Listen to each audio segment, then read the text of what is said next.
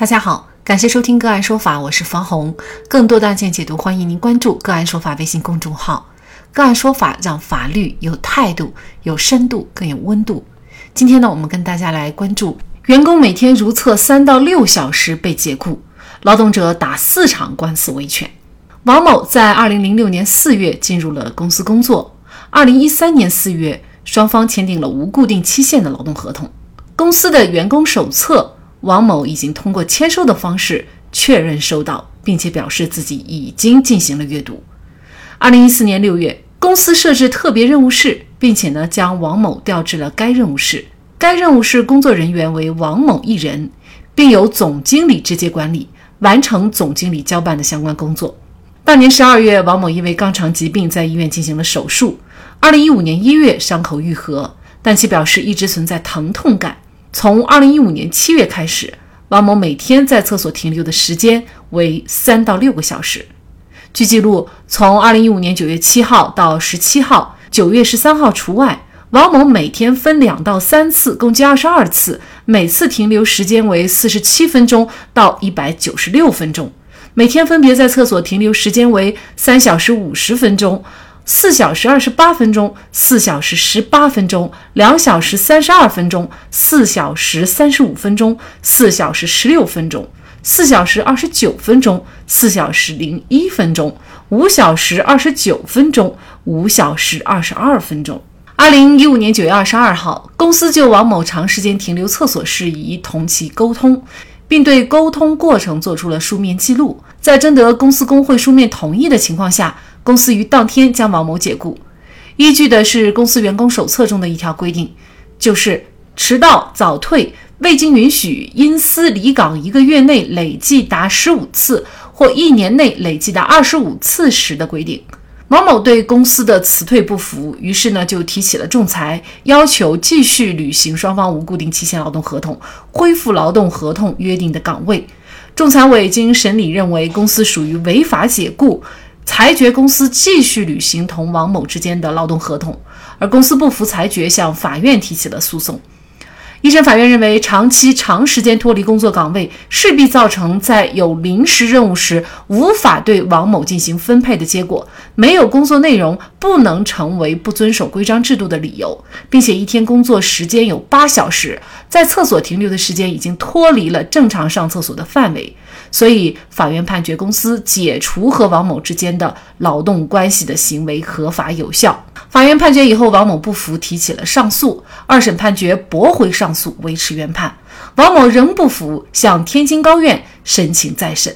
公司的解雇行为到底是否合法？就这相关的法律问题，今天呢，我们就邀请安徽品涵律师事务所合伙人盛祥律师和我们一起来聊一下。盛律师您好。啊，主持人你好。好，非常感谢盛律师哈。那么王某啊，他并没有对啊，他在这个工作期间，呃，长时间停留在卫生间予以一个合理的解释，就是他为什么要啊在卫生间待那么长时间啊？那么也为此呢，公司就辞退了王某。比如说这个合理的解释，呃，是什么呢？那么什么样的解释是合理的？那公司就不能够去辞退王某呢？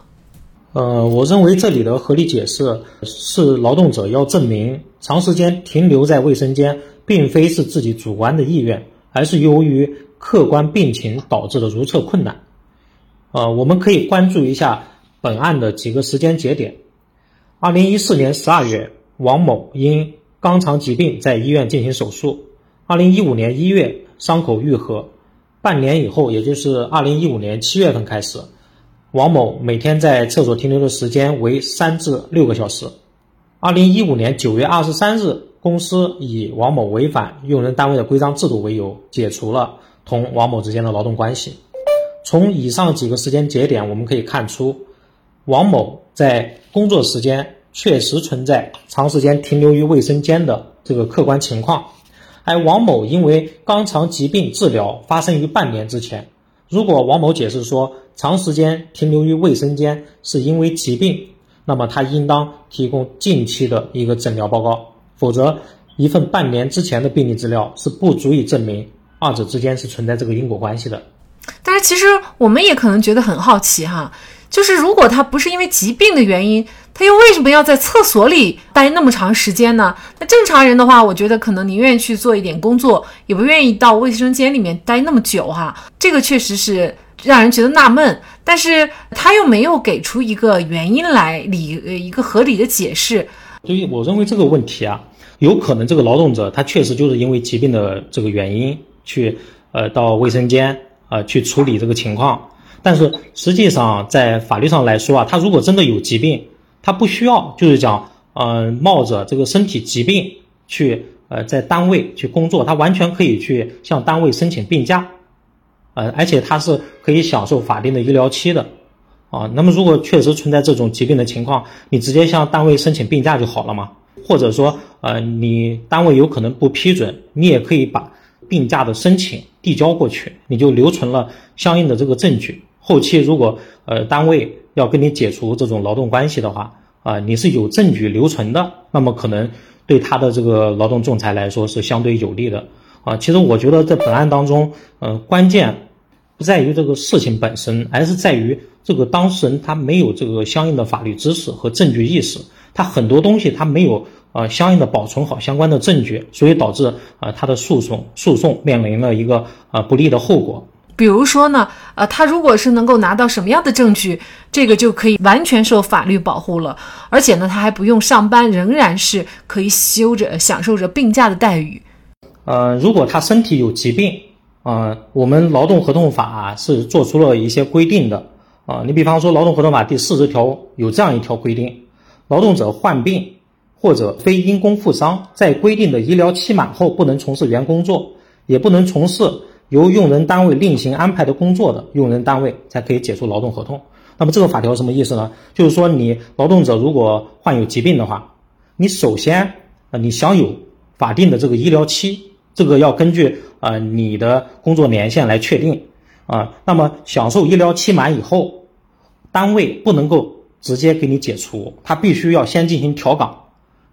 要安排符合你身体状况的一个岗位。如果你仍然不能够胜任工作，那么单位才有权啊解除跟你的这个劳动关系，啊，但是在本案当中呢，嗯，这个王某他并没有履行这样一个手续，他直接生病以后，他没有向单位报备，啊，他就呃自己去忍受这个疾病，然后在单位啊一边工作啊，甚至有一点啊摸鱼的性质。那么，嗯，你这种情况下，嗯，单位。嗯，他肯定会觉得你劳动者肯定就是不好好工作啊，因为你你如果身体有原因，你直接向单位说就好了，你也没有留存相关的证据，所以你这个后来这种诉讼就非常的不利。那么也就是说，可能是欠缺一定的法律意识哈。那么，假如说，其实刚才我们说了，他如果有相应的证据的话，其实公司是不可以辞退王某的。就是，嗯，他因为这个手术留下的后遗症啊，或者是因为疾病导致的排便困难啊，或者呢，他去是想缓解疼痛啊，啊等等这种情况。那显然，公司不仅是不可以辞退他，甚至还是要给他一定的休假，还有其他的这个工资待遇，是吗？对我只能说，单位不能够直接解除，他首先要履行这个调岗的义务。你只有在调整岗位以后，他仍然不能够胜任这份工作，然后你单位才能够解除。而且在这种情况下的解除，单位是要支付相应的经济补偿的。而本案当中，这个单位的解除。他不需要支付任何的经济补偿，它是一种基于员工的过失所导致的呃劳动关系的解除，所以嗯，在这种情况下对劳动者就非常不利。你的劳动关系解除了啊，你还没有享受到相应的经济补偿，实际上就是他缺少这种法律意识和证据意识所带来的一个后果。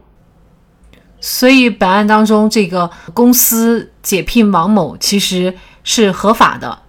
是合法的，啊，这个单位。嗯，其实我仔细呃研读了一下这个案例，就我发现啊，呃这家公司实际上啊在劳动关系的管理上是做的非常到位的啊，我们可以啊就简单看一下。首先，呃我们从它的规章制度上来说，它公司的呃有一个员工手册，员工手册呢，呃它有三部分组成，分别是这个公司的简介、员工就业相关规则以及附加规则啊。我们从这个规章制度来看呀，它的内容是非常丰富的，并且，嗯，它在程序上也做的呃非常完善。它这种规章制度制定了以后，你像王某，我们看案例当中呃也描述了，说王某通过签收的方式确认收到了员工手册，并表示已经进行了阅读，那就说明这个单位啊，它不仅有一个完善的规章制度，而且履行了一定的呃公示的。这个手续，这个程序，所以，嗯，它的这个规章制度就符合了法律规定，并且程序上没有瑕疵，那么就可以作为呃法院和仲裁委员会裁判的一个依据。嗯，那么我们另外再看一点，呃，这个单位他在解除劳动关系的时候，他还征得了公司这个工会的书面同意，啊，他程序上他是做的非常的完美的。老王某在二零一五年九月七号到十七号，每天的如厕的次数以及时间，这个单位都进行了证据固定，每天的具体时间都记载的清清楚楚。这个实际上是公司提前做了准备的，它正好是记载了呃这个二十二十多次嘛，呃总共有多二十多次，然后按照他们员工就业相关规则中有一个规定。迟到早退未经允许因私离岗，一个月内累计达十五次，符合这一条以后，单位就有权这个解除劳动关系。那他收集的这个证据正好符符合这一条的规定，啊，所以这个公司在呃劳动关系管理这一块，嗯，我觉得他是应该是有呃比较强大的一个法务团队的，给他的呃这种处理，呃非常的呃符合法律规定。而劳动者这一块就相对的法律意识非常淡薄。其实刚才您说的就是，其实每一个环节哈，这个公司确实做得好。因为呢，他如果是没有做好其中哪怕一个环节的话，可能最终他这个解除跟王某之间的这个合同，他都会被认定违法。那么违法呢，就意味着就是他还要去承担这个王某解除劳动合同的一个啊补偿金等等，还有工资啊啊等等相关的费用哈。嗯，所以呢。法律的依据、证据其实是非常重要的。那在现实生活当中呢，我们很多人啊，可能也确实会出现啊身体不好。或者是呢因病手术，呃，或者呢是属于健康状况欠佳的这种情况。比如说今天还有一条新闻，就是说啊，一个女子哈，她就是为了赶地铁，然后自己手里举着吊瓶，然后赶地铁啊，让人看了还是比较心酸的。那么，如果劳动者真的就是出现身体问题的话，法律上对于这样的员工，嗯，有一些什么样的保障机制吗？或者说公司可以以此为由就呃立即辞退员工了吗？嗯，这个公司呃有面临劳动者有这种情况是绝对不可以呃单方面解除劳动关系的，因为劳动者他有这种啊保障身体健康的一个权利，他如果自己呃自身健康有问题，他完全可以向呃单位呃申请这个病假，呃按法律规定，单位也是应当批准的，只要他呃有相关的这个病假的依据，就完全是可以批准的。如果单位不批准啊，那么呃，你实际上也留存了这样一些证据，嗯，后期如果单位呃基于你身体原因去跟你解除劳动合同，那就可能被认定为是违法解除。违法解除就不是说经济补偿的问题了，就可能是呃呃二 N，呃双倍的经济补偿。其实关于这个案件，呃，我们很多哈所谓的吃瓜群众啊，都在关注呃带薪拉屎这个事件本身，都把它当做一个笑话来看。嗯，在网络上呢，我也看了有很多不同的声音，有的人认为，呃，王某确实是因为身体的原因，公司不应该解除，而而有的人呢，则站在公司的立场，说劳动法保护的是劳动者，而不是混工资的懒驴，嗯，甚至也有的人是站在一个比较折中的立场，认为可以解除劳动关系，但是应当支付经济补偿金，啊，各种说法，呃，可以说是见仁见智。啊，各有各的道理，但是我们法律人可能更关注的是案件之外的东西。你比方说证据留存的问题，企业的合规问题，法律观念和法律程序的问题。像本案中的啊这个王某，如果他了解一些劳动法的知识，他就会明白，他有权去申请病假，他享有法定的医疗期，他不需要顶着身体的不舒服在单位摸鱼，病了就回家好好休息。啊，也许啊，有些人会讲啊，啊，单位会不给他批假，他也没有任何办法。当然，这种情况也不是没有可能。但是，即便这种情况发生了，他申请了病假，而单位没有批准，那么用人单位再去基于劳动合同法第三十九条这种规定去解除劳动关系，就极大可能被认定为是违法解除，从而导致本案的判决结果完全不同。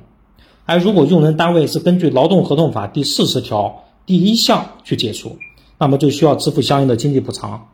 所以说，类似王某这种情况发生在不同的劳动者和用人单位身上，面临不同的后果。